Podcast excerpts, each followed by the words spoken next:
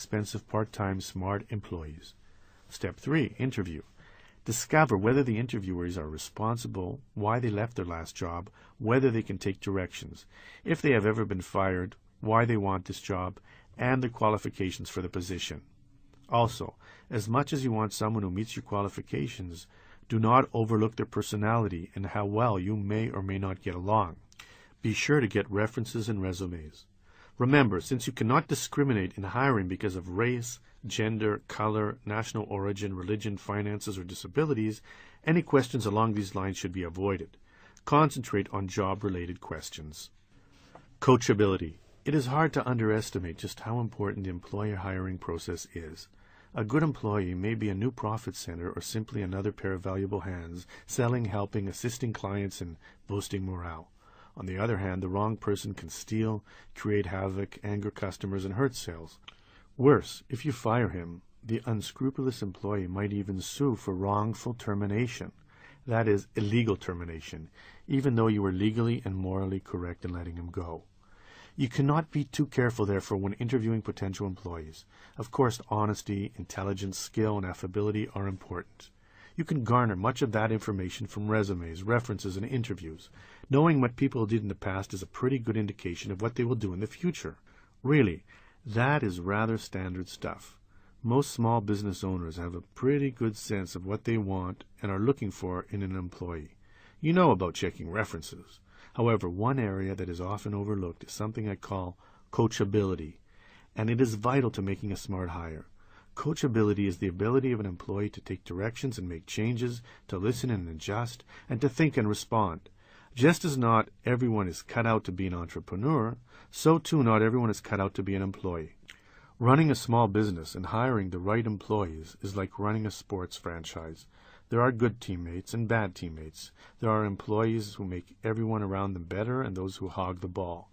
And just as in sports, having uncoachable employees can ruin your team. You have to stock your business with employees who are willing to do things your way, who listen, who can take constructive criticism, and who are willing to try new things, and who are adaptable and positive, who are coachable. So, when interviewing those prospective employees, be sure to find out what kind of teammate they have been and will probably be.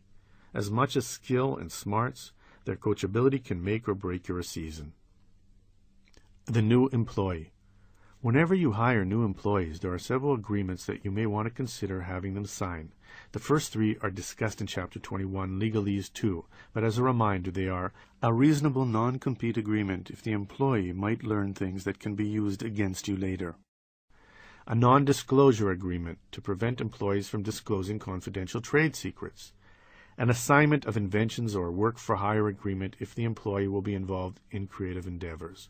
You should also consider having an employment contract, as it can be a good way to memorialize your agreement with the employee.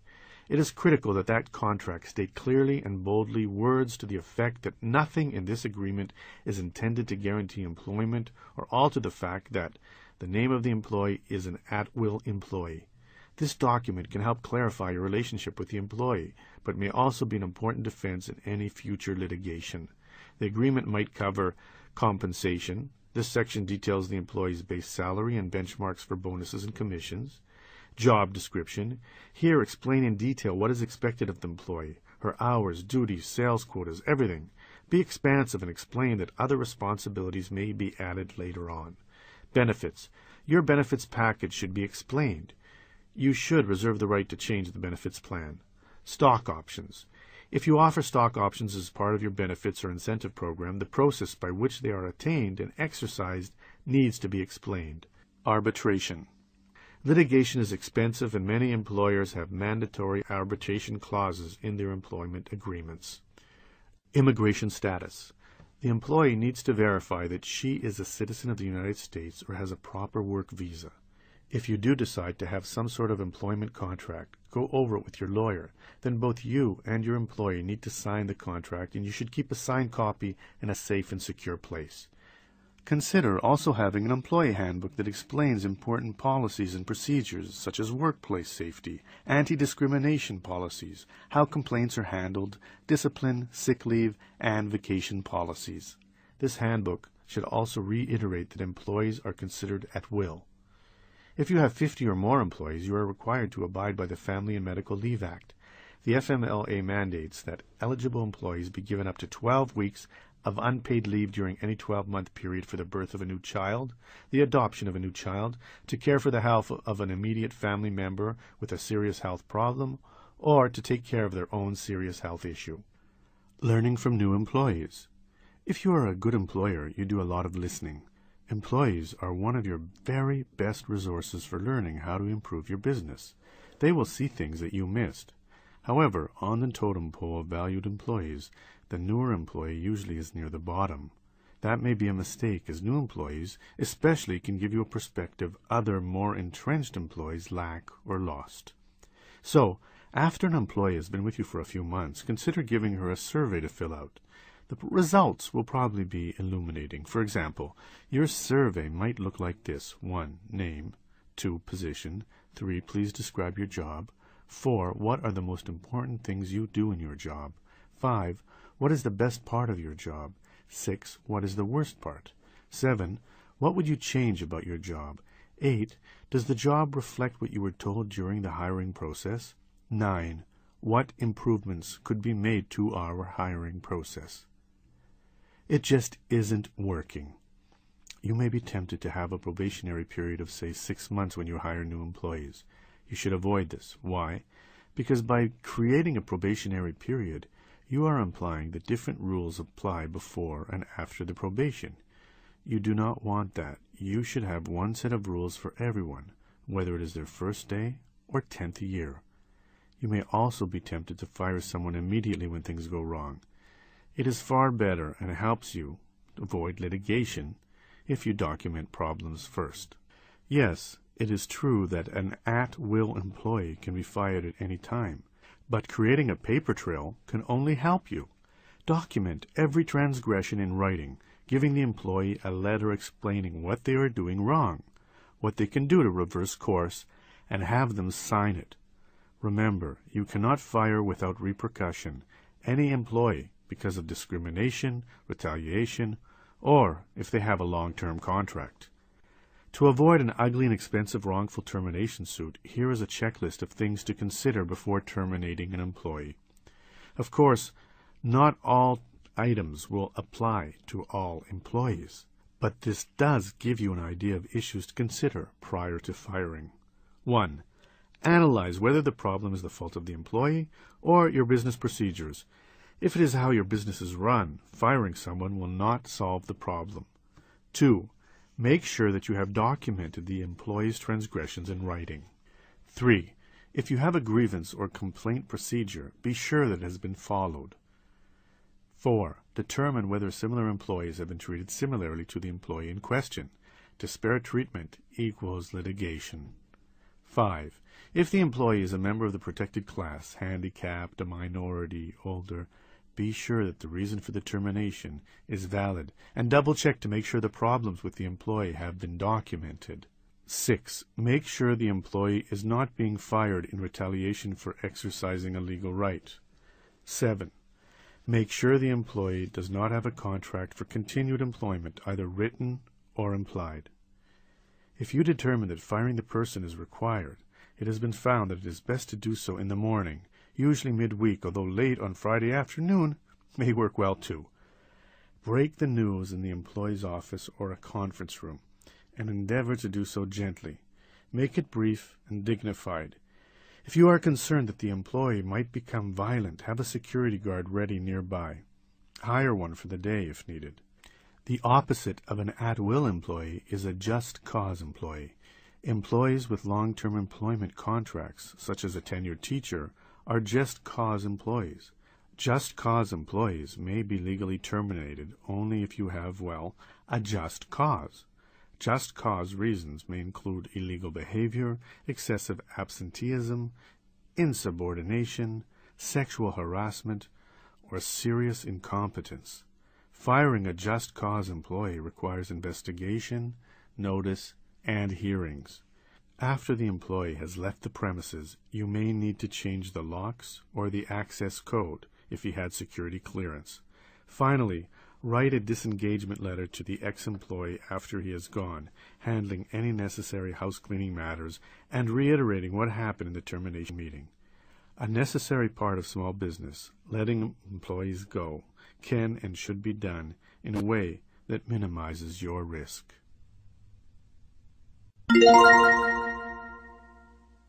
Chapter 27 Employee Benefits Demystified a man to carry on a successful business must have imagination. He must see things as in a vision, a dream of the whole thing.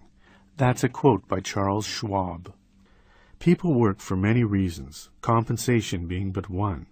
If you are to create and sustain a successful small business, take into account the many things people want out of work, from the noble, the desire to make a difference, to the mundane, to get health insurance. Work means different things to different people. While pay will be the main way you compensate them for a job well done, it is by no means the only way. In this chapter, a smorgasbord of benefit options is offered for your consideration. What is required? By law, you are required to give employees only certain benefits, although they are probably not what you think.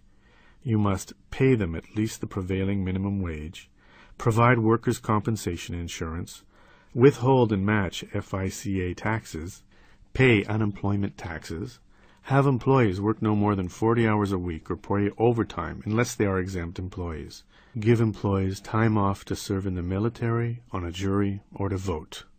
You are not required to give employees benefits such as bonuses, health insurance, paid vacations, sick leave, retirement plans, stock options, life insurance, Christmas, New Year's, or other legal holidays off. Of course, while you are not required to offer such benefits, if you want to create a place where people want to work, a place that is special, a place that engenders loyalty, you must provide some or all of the benefits just listed. The quality of your benefits package is definitely something employees will look at when deciding whether yours is a place where they would want to work.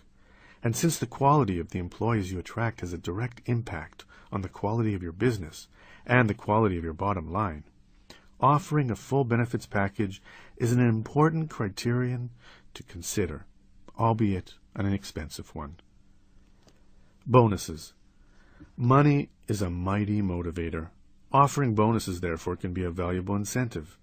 Bonuses can be structured in two ways. First, individual employees can be given benchmarks to hit, and a sliding scale bonus can be offered as the employee hits each goal. But because this sort of system usually works best mainly with sales staff, the other sort of bonus plan may work better company wide. Under the second system, goals for the entire business are communicated to all employees, and as the company hits these goals, a pool of bonus money is created. Each goal reached fills the pool more, and at the end of the year, the pool is divided equally. Goals could be sales, or reduced overhead, or less shrinkage. Shrinkage is a reduction in inventory caused by accounting error, employee theft, customer shoplifting, administrative error, and or vendor fraud or mistake. There are several advantages to this system. First, it helps teach your employees about business, and the more they know, the less likely they are to waste. Secondly, it gives everyone a stake in the outcome, not just your salespeople. Third, it creates a sense of teamwork and helps employees feel invested in the business. Stock options and ownership. Another trait shared by the great, most successful small business is that they often give employees a stake in the business, an ownership share. Rather than it being just another place to work and draw a salary, a small business that an employee partially owns makes that employee a committed entrepreneur. As a result, they usually are more motivated, more dedicated, and more conscientious. Moreover, the possibility that the business could hit it big and thereby make the employee rich is another powerful motivator. At one time during its late 1990s internet heyday, Amazon.com was trading on the NASDAQ for almost $600 a share. It turned ordinary employees into instant millionaires, if they sold at the right time. These days, the stock is back down to earth, trading at less than $100. There are three types of stock ownership plans. One, with a stock option plan, your business would award the option in to buy a company stock at a specified price, and the employee then has a certain amount of time to exercise the option and become a part owner of the company. Approximately 10 million employees in business, both public and private, hold stock options at any one time. 2. An employee stock ownership plan, ESOP, is a sort of retirement plan akin to a 401k, but instead of creating a diversified portfolio with an ESOP, the retirement funds are invested in the stock of the employer. Under this scenario, the company contributes cash to buy its own stock, usually from the owner, which is then shared among the employees. There are significant tax benefits available under this plan. It is estimated that about 8 million employees invest in ESOPs. 3. An Employee Stock Purchase Plan, ESPP, allows employees to buy stock at a discount, usually around 15%. The employee can either sell the stock for a profit or hold on to it. For more information on creating some sort of employee stock ownership plan, contact the National Center for Employee Ownership at 510-208-1300 or at nceo.org. Other retirement plans. For employers and employees alike, the most popular employer-sponsored retirement plan is the 401k. As contributions are tax deductible for employers and tax deferred for employees. Participation is optional, although employees today know they need to fund their own retirement and usually appreciate the opportunity to do so. You, the small business owner, must decide whether you can afford to match funds contributed by the employees. It is expensive to match employee contributions dollar for dollar, even if they are tax deductible. Investments made by the 401k contributions can be made by employees or by the plan administrator.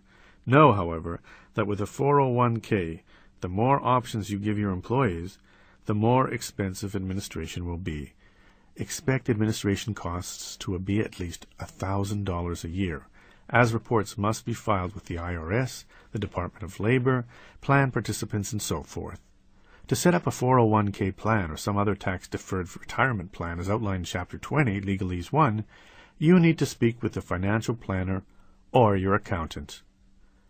Health insurance. Employees consistently rank health insurance as among the most important benefits supplied by an employer. The problem for the small business person is that the cost of insuring your employee continues to rise at frightening rates. Moreover, unlike large businesses that have the ability to at least partially pass on or absorb increases, small businesses have neither luxury. So what to do? There are options, but no great answers. In all honesty, too many options for reducing your health care costs while still providing employees with coverage involve cutting benefits or shifting costs onto your employees. While that may help you keep costs down, it doesn't make for a happy workplace. The first and easiest thing to do is shop around. There are all sorts of plans to choose from, with varying degrees of cost and coverage. Online, ehealthinsurance.com is a good site for comparing health plans. You should also speak with your insurance agent or broker. The plan you bought a few years ago may have a cheaper alternative today. Remember that an insurance broker can shop your needs to many different providers, whereas an agent works exclusively with one company. By shopping, you can compare quotes for scores of different plans. Options. Your basic options are these. The traditional health insurance. This type of insurance allows employees to pick any doctor or specialist they want. They need to first meet the deductible, and there is usually a cap on out-of-pocket expenses. This is the most flexible and most expensive sort of plan. Health maintenance organizations. HMOs direct employees to providers within the system. Their primary care physician is the gateway to all other medical care. Copays are small, and meeting deductibles is usually not a requirement. Preferred Provider Organization. A PPO allows employees to see any health provider they want, but if they choose a doctor outside the system, their copays are higher. Point of service. With a POS plan, as with an HMO, your staff has a small copay and are encouraged to see doctors in the network. If they go outside the network, they must meet a deductible and also pay a percentage of the fee. There are two relatively new healthcare options on the block that you should also consider. Health savings accounts.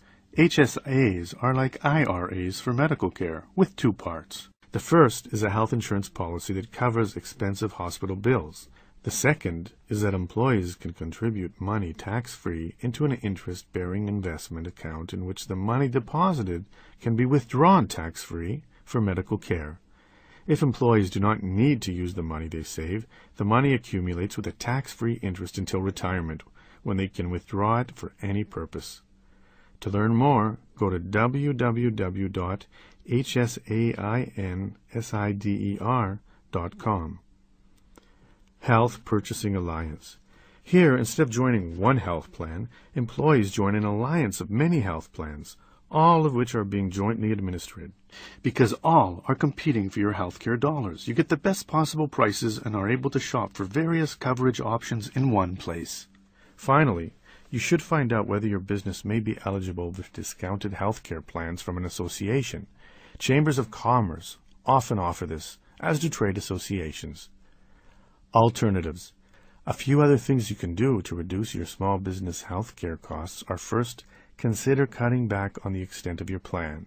If, for example, your plan offers dental and vision, you may have to cut those. Unpleasant, yes, but at least your employees will still be covered in the areas where it really counts. No, I certainly do not enjoy advising you to cut employee benefits, but I also understand that healthcare costs are a major concern for many small businesses and cutting benefits is better than cutting jobs. Also, if you have a plan that requires copays, as most do these days, you can reduce your premiums by increasing employee copays. The higher the copay, the lower your premium. Similarly, you can increase prescription copays by increasing the amount your employees pay for their prescriptions. You can again reduce your premiums. Whatever you choose to do, it has to be thoughtful and maybe even something you decide with your employees because healthcare is so important, you must weigh carefully your need to rein in costs against your employees' needs for adequate health care. Holidays, sick leave, and vacation. Time off for holidays, sick leave, and vacation days are not rights that employees have, but benefits you offer. According to the Fair Labor Standards Act, you are not required to give paid time off for holidays, sick days, or vacation days. But just because you do not have to be a good employer, it does not mean that you should not. If you want to recruit great people, you have to create a great place to work. And this is the one place to start. The traditional method. Small businesses usually set up a leave policy whereby employees get X number of days for sick days and Y number of days for holidays and so forth. You simply decide on how many each employee will get a year, whether they will be paid days or not, put the leave policy in writing, and let everyone know. Typically, new employees usually get about 16 days off per year, allocated evenly between vacation days and sick days. Most employees expect a paid week or two off per year. Most employers provide paid holidays for New Year's Day, Memorial Day, the 4th of July, Labor Day, Thanksgiving Day, and Christmas Eve and night. When it comes to other religious holidays, the norm is to allow employees to take them off without pay, or to allow employees to use vacation days. Most small businesses also allow about four days off paid to attend to a death in the family. Innovative options. Consider this new idea. Pool these various type of days off into a bank of hours that employees can use as they see fit. For example, instead of giving employees 11 holidays and 5 vacation days a year, you might decide instead to give everyone 100 hours a year off to use how and when they want. This sort of plan has many benefits. First, it promotes honesty. Employees could schedule days off without having to call in sick. Also, it respects employees as adults, in effect telling them that you trust them and you assume they know best how to balance their lives and work. Employees are responsible for their choices for using their time off. They may use half a day here, a full day there, a week for vacation, save it for sick days, or just save it to be used later. Some employers allow employees who bank more than, say, 75 hours to cash in the extra hours for money at their current rate of pay. Another innovative option is the Flex Holiday Plan. At the beginning of the year, you create a list of major holidays. There could be 25 or more. Everything from Christmas Day to St. Patrick's Day, Kwanzaa, or President's Day should be on the list. Employees then can select any 11. This plan also respects employees as adults. and allows them to decide what is important. Intangible benefits. Benefits can take many forms. Aside from offering options like health and retirement plans, you can create policies that will be appreciated by your staff, policies that are every bit a benefit as money. For instance, your small business could be family friendly, allowing employees to leave when family commitments arise, during soccer season maybe. You could welcome their children when they come to the store. You could offer job sharing so that a new mom can have her job and her baby too. What else could you do to make your workplace better? The great thing about innovative policies is that employees appreciate them almost as much as anything else you offer. Yet the policies may not cost nearly as much as those other expensive benefit packages. Chapter 28 Training and Motivating Your Staff. Help me help you. That was a quote by Jerry Maguire. Some employees are hired, trained a bit, and expected to do their jobs competently. Others are hired, trained properly, expected to do their jobs competently, and training continues. Whom do you think will be more effective? Right. Yet even so, it is understandable when a small business owner fails to properly train her employees. After all, training takes time, and time is probably our most precious commodity. All small business owners are guilty of making the mistake of spending too much time working in our business rather than on our business. It is so easy to get so lost in the day to day miniature of our business that we miss the big picture. Training and motivating employees is one way to counteract that, ensuring that your plans and visions are being carried out, even when you are busy doing other things. Training. Good training creates better employees. It might be as simple as explaining a new policy and showing employees how to implement it, or it might be a several weeks long process in which employees learn something new.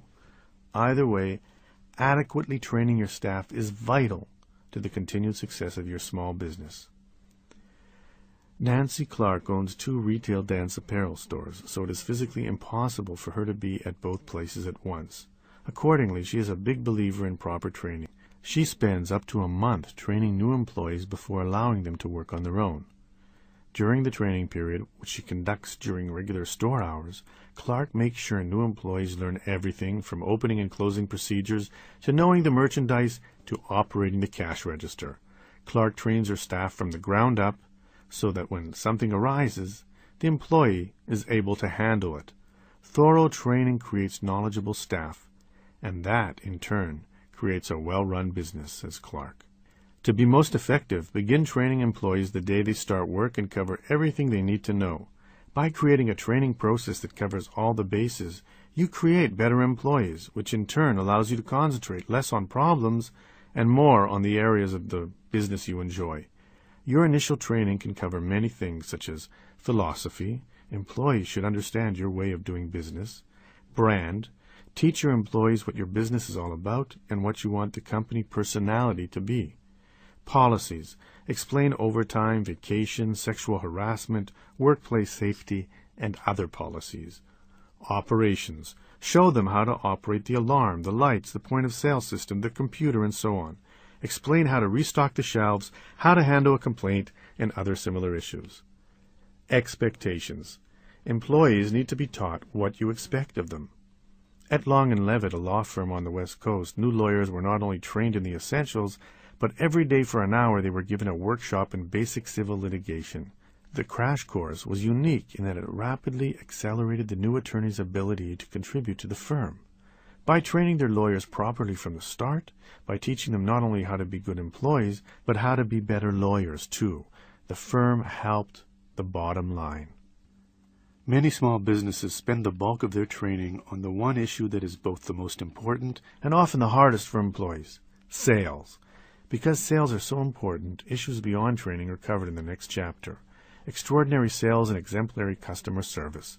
Sales training not only gives employees a valuable skill, but is equally a chance to teach your troops your way of doing business. Among the things to cover in your sales training attitude as your staff to be friendly, chatty, professional, reserved, or what? Some small businesses want their employees to be aggressive. Others want them to be almost invisible. What say you? Products. Employees need to learn about your product line, why you sell what you do, how it ties in with what you are trying to accomplish, and how that fits the needs of customers. Money. How should they handle cash sales, credit cards, and checks? Operations. How to handle returns, refunds, and so on.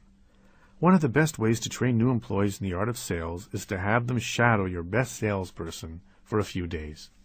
Ongoing training. If employees want more out of work than just a paycheck, what are those things? One of them, to be sure, is additional skills. Today's workforce is so mobile and forward looking that one of the best things you can do to create a semblance of loyalty is to train employees well and add to their skill set. By so doing, you will increase your employee retention rate and also create a better business. Inc. magazine puts it this way Make train to retain your company mantra.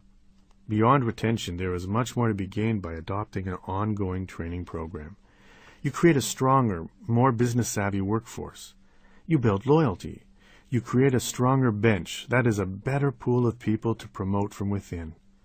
You reduce layoffs. Rather than letting someone go, some additional training may solve the problem and avoid the hassle of having to train someone new from scratch. As I have said, small businesses can learn plenty from and emulate larger businesses. KPMG, one of the world's largest accounting firms, is dedicated to ongoing training. According to its literature, our training doesn't stop between the major events of an individual's career. We offer an ongoing program to help keep KPMG people sharp and up to speed.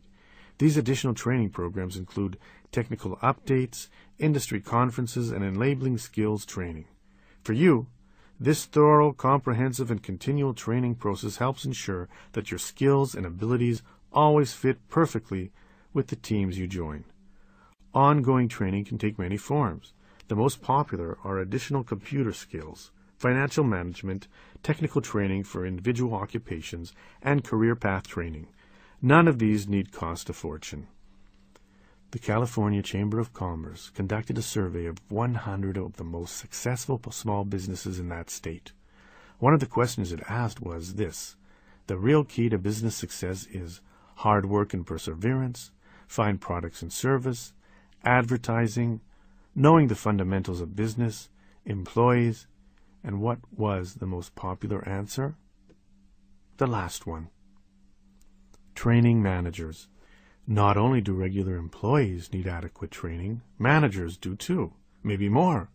Managing people is not something that always comes naturally, so the more you can help them help your staff, the more successful everyone will be. Because managers are already motivated to succeed, they are in the position they are in. But managers do need to be taught how to coach, as essentially that is their job. They need to prod, push, and praise just so in order to bring out the best in their people. How do they do that? Four traits you can teach can help any manager be more successful. 1. Listen. It is true that Ernest Hemingway was referring to managers when he said most people never listen. Probably not, but he could have been. Managers are wont to talk. Too much, usually. If you can get a manager to listen to what your employees say, they will probably begin to listen to what the manager has to say. Respect breeds respect. 2. Ask. No one likes being told what to do, and this is even truer as employees get older. Managers will get far more from your staff if they avoid the barking orders and ask for help instead. 3. Be reasonable. Of course, a manager has to be assertive and get the job done but you usually get better results with honey than with vinegar. 4. Prioritize. Great leaders set priorities and enlist people around them to get those priorities accomplished. Maybe the best management book ever written was The One Minute Manager. In it, authors Ken Blanchard and Stuart Johnson explain the value of one minute goals, one minute praising, and one minute reprimands. It works this way. Managers create a one-page set of goals for each employee summarizing the top 20% of tasks for that employee. The employee then gets to work, and the manager follows up consistently, giving either one-minute behavior-based, not personal praise, or one-minute behavior-based reprimands. Both praise and reprimands keep employees going in the right direction. Training techniques. Properly training your staff and managers need not be boring. As people learn best when they are engaged. Accordingly, any small business looking to improve its training should consider doing something more than lectures alone. For example, you might try shadowing. As mentioned, sending people into action with already trained employees is a fast way to get someone up to speed. Videos. Because people recall what they see, videotapes can be a very effective training method for employees and managers alike. Videos can teach people how to sell, how to open and close, how to spot and deal with potential theft, how to motivate, and so on. Role playing. Staff members can take turns pretending to be the thief, or the reluctant customer, or the irritated patron. You can then show them the proper way to handle these situations. The Internet. Online training is a booming business, and convenience and low cost are two reasons. Do a search and discover how many options there are. Review.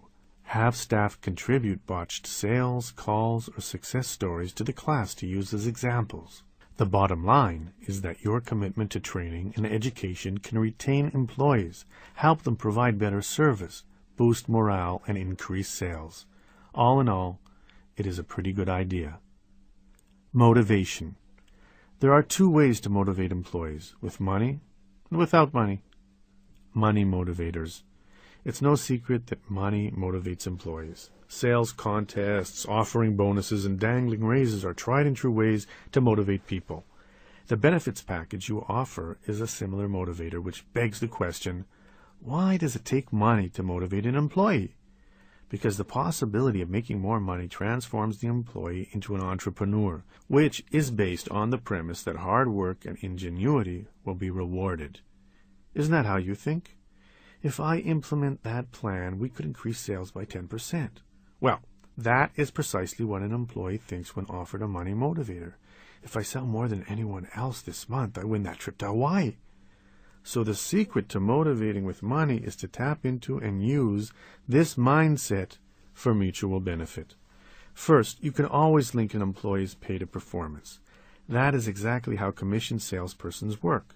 Similarly, you could link bonuses with desired outcomes. For example, you might offer your director of operations a nice bonus if he can reduce overhead by 10% for the year.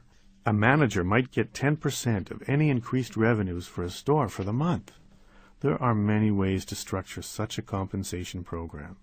The most important thing when creating a money motivating system is that the reward is linked to an outcome that the employee can control. The director of operations can directly affect overhead but cannot increase sales. So a reward based on increased sales would not work with him. If the reward is based upon overall company performance, the employee will only be motivated to try harder if he can affect overall company performance. As long as the reward and the desired action are linked, the motivation will be there. Contests are a wonderful way to build excitement and create desired behaviors and outcomes. Successful contests use realistic, achievable goals are limited to a short period of time, have desirable prizes, link rewards to performance, and have uncomplicated rules. Motivation on a shoestring. Employees who are disengaged usually have a reason. The Gallup organization's annual survey of employment has found that employees are unmotivated when they do not know what is expected of them, when they feel stagnant in their work, and when they do not feel appreciated. People also lose enthusiasm for a job when it becomes boring and routine, when bosses are clueless, and when their employer seems to care more about money than people. So, if you want to motivate employees without money, the first thing is to engage them. Learn what excites a problem employee work-wise and begin to foster that. This individualized approach is the opposite of what many managers do. Notice a problem and try to fix it. That motivates no one. What motivates people is feeling appreciated as individuals and contributing what they have to offer. There are many simple ways to motivate people, to have them feel appreciated without spending a lot of money. Show appreciation. Thanking employees for a job well done is so simple yet so effective. Thanks can take many forms a pat on the back from a manager, a call from the president, a special parking spot for a week, a night out with your team, increased territory, a massage and facial, or a round of golf. FedEx inscribes the names of special employees' children on the nose of new planes to thank the employee for a job well done. How often do you see a plaque naming the employee of the month? Recognize them. Letting everyone else know that someone did a great job works wonders. A survey by the Minnesota Department of Natural Resources found that 68% of employees said that being appreciated was important to their job satisfaction. At Blanchard Training is in Escondido, California, praise from customers or managers is reprinted in the company newsletter. What about sending a press release regarding an accomplishment to your trade journal? Ask for input. Listening to employees' ideas and taking them makes people feel like they're part of a team and that what they say makes a difference.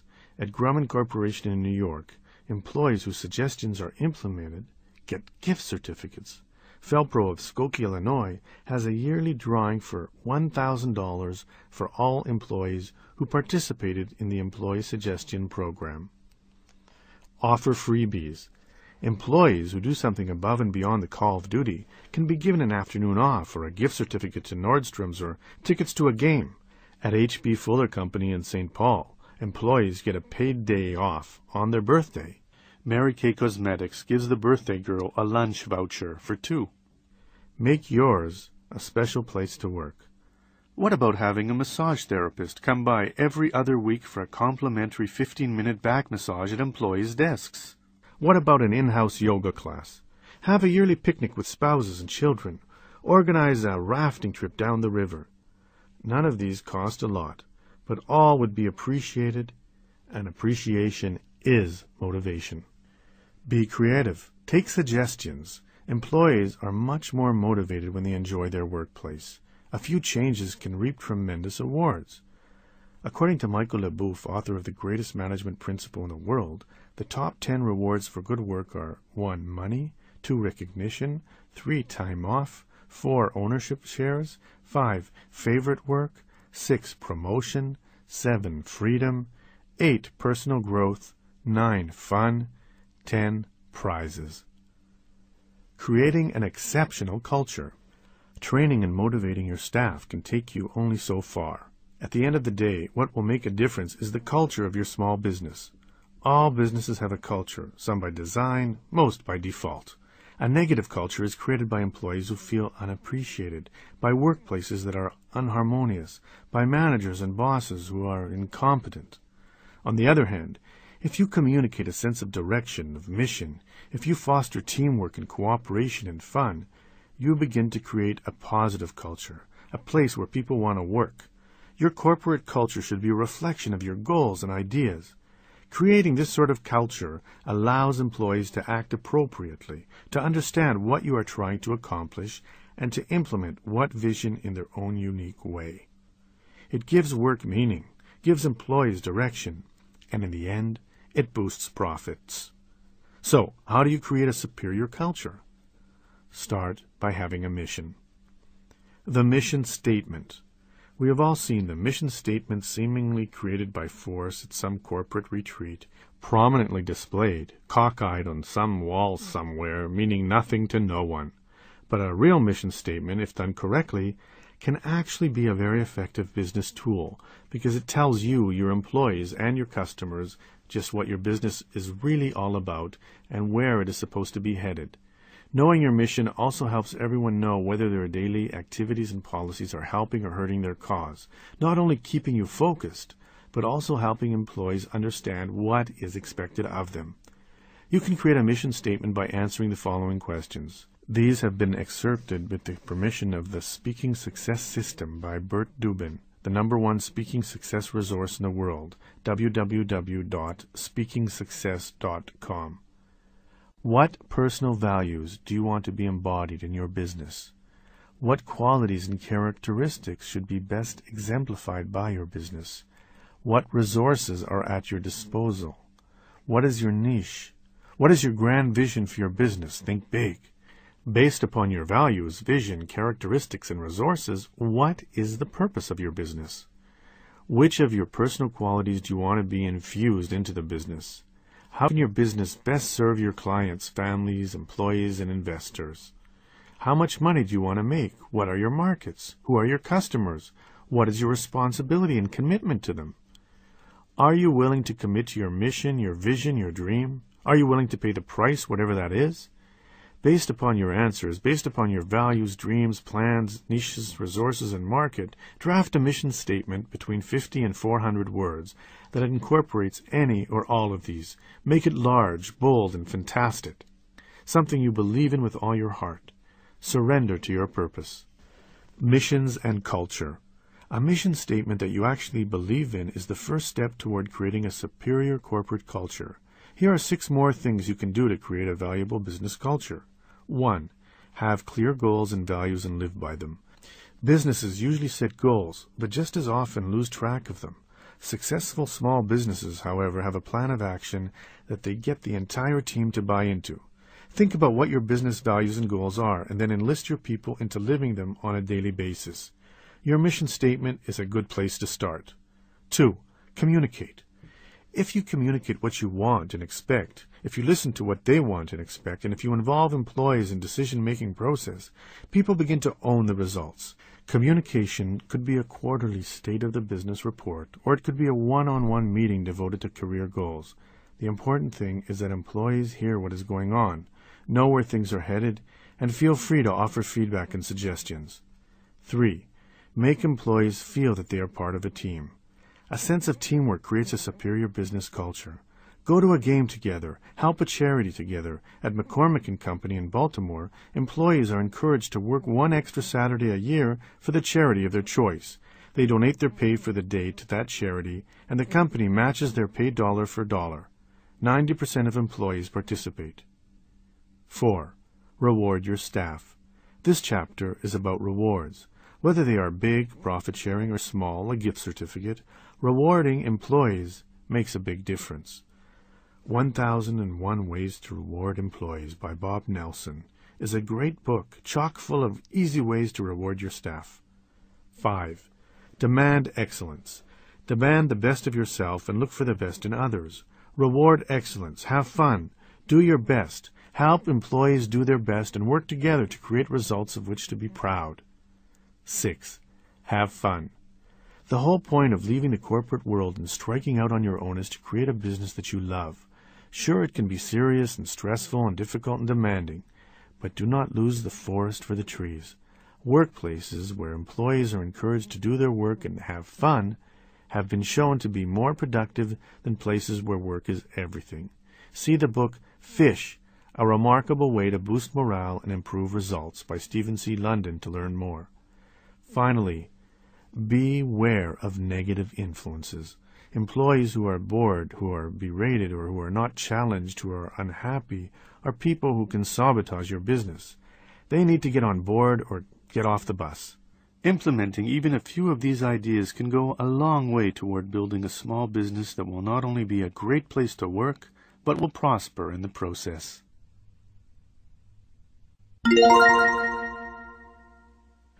Chapter 29 Extraordinary Sales and Exemplary Customer Service. Every sale has five basic obstacles no need, no money, no hurry, no desire, no trust. That was a quote by Zig Ziglar. People can make or break your small business. The preceding chapter was about caring for the internal people you work with, your employees. This chapter is about caring for the external people who make your business possible, your customers. If you take care of both constituencies, then small business success is yours. Sales. You probably know a thing or two about sales by now, or you would not still be in business. But even so, sales are one of those areas where even the smallest little trick or new idea, once implemented, can reap surprising rewards. Brian Tracy, maybe the world's best salesperson, tells the story of how his first sales job was selling soap door to door to earn his way to the YMCA camp. He heard rejection after rejection until he oh so slightly rephrased his sales pitch. Instead of asking, Would you like to buy a box of soap? he said instead that he was selling soap, but that it was only for beautiful women. Thereafter, he says, getting to camp was a breeze. So yes, the smallest sales secret can often make the biggest difference. Let's look at some sales secrets and strategies that may make a difference for you. Rapport. Rapport, once established, will make your sales almost effortless because one of the obstacles mentioned by Zig Ziglar in the opening quote will have disappeared lack of trust. Once you create a rapport with someone, he begins to trust you, and with trust, walls and reasons melt away. One sales strategy suggests that if you quietly mimic your customer's intonation and physical movements, you will subconsciously create rapport. This sure does seem sneaky. Consider instead building rapport the old fashioned way. Be your best self. Find things in common and be friendly and helpful. People rarely buy from someone they do not like and conversely will go out of their way to buy from someone they do. One successful saleswoman says your job is to create rapport, inform them about the product, avoid pressuring them, let them make an intelligent decision, and if they leave before buying, make sure they have everything they need your phone number, email address, brochures, and so forth, so they can easily make the purchase later on. One of the best ways to build rapport is to focus on the needs of the customers. They are there wanting to buy for a reason. Customers have needs or wants they think you may be able to fill. If you can focus on those, and if they get what you are really interested in is fulfilling those needs or desires, then the sale becomes exponentially that much easier. Ask questions, and then actually listen to the answer.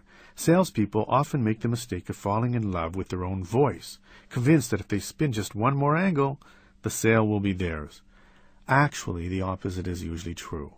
If you listen at least as often as you talk, sales usually increase. In fact, Master salesman Tom Hopkins says, The human body has two ears and one mouth. To be good at persuading or selling, you must learn to use those natural devices in proportion. Listen twice as much as you talk, and you'll succeed in persuading others nearly every time. When asking questions, keep in mind that questions that require a yes or a no answer do not add much either to your knowledge or to your rapport.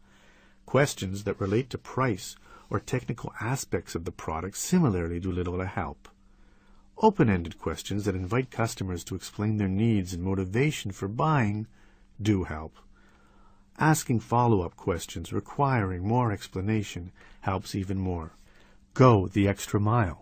Because it costs so much more to create a new customer than to keep an old one, foster your relationships with your current clientele. Do your homework and keep up to date on where your customers are and what they need.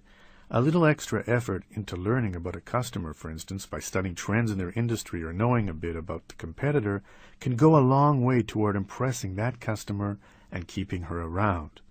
Visualize a pickle or olive jar for a second. Think about that first pickle or olive. Getting the first one out of the jar takes some work, right? But once you get the first one out, all the other pickles or olives come out quite easily. So too in sales. Getting that first sale with a customer takes extra work, but once you get it, all subsequent sales with the customer come much easier. Similarly, going the extra mile for potential customers can reel them in. There is the story of the sports agent who flew cross country just for the chance to have a brief meet and greet with the potential client. The sports star was so impressed that he signed up with the agent, concluding that kind of personal service was what he wanted from an agent. Remember, it can take up to six interactions to close a sale. Going the extra mile means being willing to see a potential customer again and again, continuing to build a rapport until the sale is made. Finally, going the extra mile also means following up. Thank you notes and checking in to see if the product is working out build rapport for future sales. The moral is that all sales are built on relationships. Cold calls. One of the hardest things to do in sales is to make an effective cold call, precisely because you have not yet established rapport. Here are a few tips to make cold calls easier. Begin with the right attitude. Know that cold calls are not easy, but are valuable. Cold calling requires a competitive spirit. Before calling, smile, to put you in the right frame of mind. Remember that cold calling is a numbers game. Smile and dial, smile and dial. If they balk at setting up a meeting, say something like, All I need is ten minutes of your time, I wouldn't waste my time coming all the way out to see you for ten minutes if I didn't think it would be really benefit for both of us. When asking for an appointment, do not say, Can we meet next week? Instead, be specific. Say something like, How is next Thursday at 11 for you? Golf lessons. If you have ever played even a little golf, you know that the harder you try, the less successful you are. But when you ease off the throttle a bit and trust your natural abilities, when you stop trying so hard, that is when the great shots appear. To a certain extent, the same is true in sales. It's a paradox. Just as you make the great golf shot by not caring about the great golf shot, so too can you get the sale by not worrying about the sale. A customer can sense when a sale is your priority and will back off accordingly. But once he is convinced you are more concerned with helping him solve his problem than being more concerned with selling, you will birdie the sale. Stop trying so hard. Solve problems. If you want to succeed in sales, you will focus on the benefits to the customer, on how your product solves their problem. Do not focus on your product's features. Benefits, not features, is Sales 101. When customers come in to buy a drill, what do they really want? They want a hole. The drill is a means to that end, so if you focus on the features of the drill, for example, its aluminum casing, you'll miss the sale. Your customer does not care about your drill's aluminum casing. Instead, he needs to drill a hole. So if you focus on the benefits to the customer, if you show him how well this drill could solve his need for a hole, the sale is yours. This is true in any sales situation. Sure, the cool functionality of your product is nice, but that alone will not create a sale. Those things come into play only once the customer sees the product benefits him. Once the customer sees that a product like yours can solve his problem, the next question inevitably is why your product and not someone else's. Once they have settled on this sort of product, people will buy from you if it is in their self-interest. Usually your product has to be less expensive, faster, more convenient, or of higher quality. The smart salesperson will have several reasons ready when the customer gets to what's in it for me stage. The purpose of a sales meeting is to help your sales staff sell more. Yet too many sales meetings become boring lectures and time wasters. The key to a successful sales meeting is to make it interesting, useful, and positive. Have an agenda and stick to it. Do not ramble. Start by congratulating and thanking them for something. Avoid chastising them. Do not make threats. Keep it upbeat. At least one positive war story should be a part of every meeting. Ask them for their opinions and find out what they are hearing from customers. Attendee participation in some form is a must. Employees want to feel respected. Consider bringing in a customer occasionally to explain why he or she buys from you. Finally, keep the meeting short and sweet. Meet for more than an hour and watch them fade out. Sales Secrets of the Car Salesperson. Who better to learn sales from than a car salesperson? Despite their unseemly reputations, car salespeople know how to sell, almost better than anyone else. So do they have some secrets to impart? You bet. To the car salesperson, selling is a game, and it's a game they play for a very good reason. It works. The goal of the car sales game is to sell you a car at the highest possible price today, and they do so by enlisting you in their game and by getting you to play by their rules. That is their first valuable lesson. The best salesperson considers selling a game, not a chore. The right attitude can take you far. How is the game played? Using several pre-planned steps. Step 1. The car salesperson gets you to trust her. Car salespeople are nice and friendly because they know that creating rapport with you is essential. Once they create rapport, trust occurs. She then starts to ask seemingly innocent questions, but innocent they are not. In only a few minutes, the salesperson can learn whether you are ready to buy, and if so, how much you have to spend, how much you know about the product, how much you know about the game. Step 2. She starts to get you excited. That small talk and those innocent questions allowed the salesperson to learn some valuable things about you, especially regarding what benefits you think are important. So, like Tiger Woods of sales, she usually takes you to a car she thinks you might like and does the walk around discussing the things she hasn't concluded are probably important to you safety, color, roominess, and so on. Next, she invites you to sit in the car. Why is that? There is a phenomenon in the car business called taking mental ownership. The longer you sit in the driver's seat smelling and touching the car, the more invested in the car you become. Some real estate professionals have their own name for this same concept called falling under the ether. Once a real estate agent has learned what a client is looking for, he immediately schedules tours of appropriate properties. Before long, during some walkthrough somewhere, the client usually finds a house he or she loves and becomes invested in owning it. They have fallen under the ether. Step 3. This is critical. The salesperson gets you emotionally invested in the car. How does she do that? You know. She asks you if you want to take a test drive. Test driving a car is fun and exciting. The salesperson knows that when you get excited about a car, you'll be more apt to make an emotional rather than a logical decision. Sure, the car may be nice, and yes, it may be the one you want, but even so, making a $20,000 decision based on a 10 minute test drive is illogical. Yet it happens every day because car salespeople get patrons excited about the purchase. Step 4. Create a sense of urgency. Maybe you are told the boss wants this car off the lot, so a special deal is available, or someone is coming by this afternoon to look at it again. You would be foolish not to buy now. Yes, some car salesmen are too pushy, but not all are, and most know what they are doing. By playing the game to some extent, they sell cars. Lots of cars. So you might want to learn the game too. It's as simple as creating rapport, finding out what the customer wants, getting him or her emotionally invested in the sale, and then giving an incentive to make the purchase today.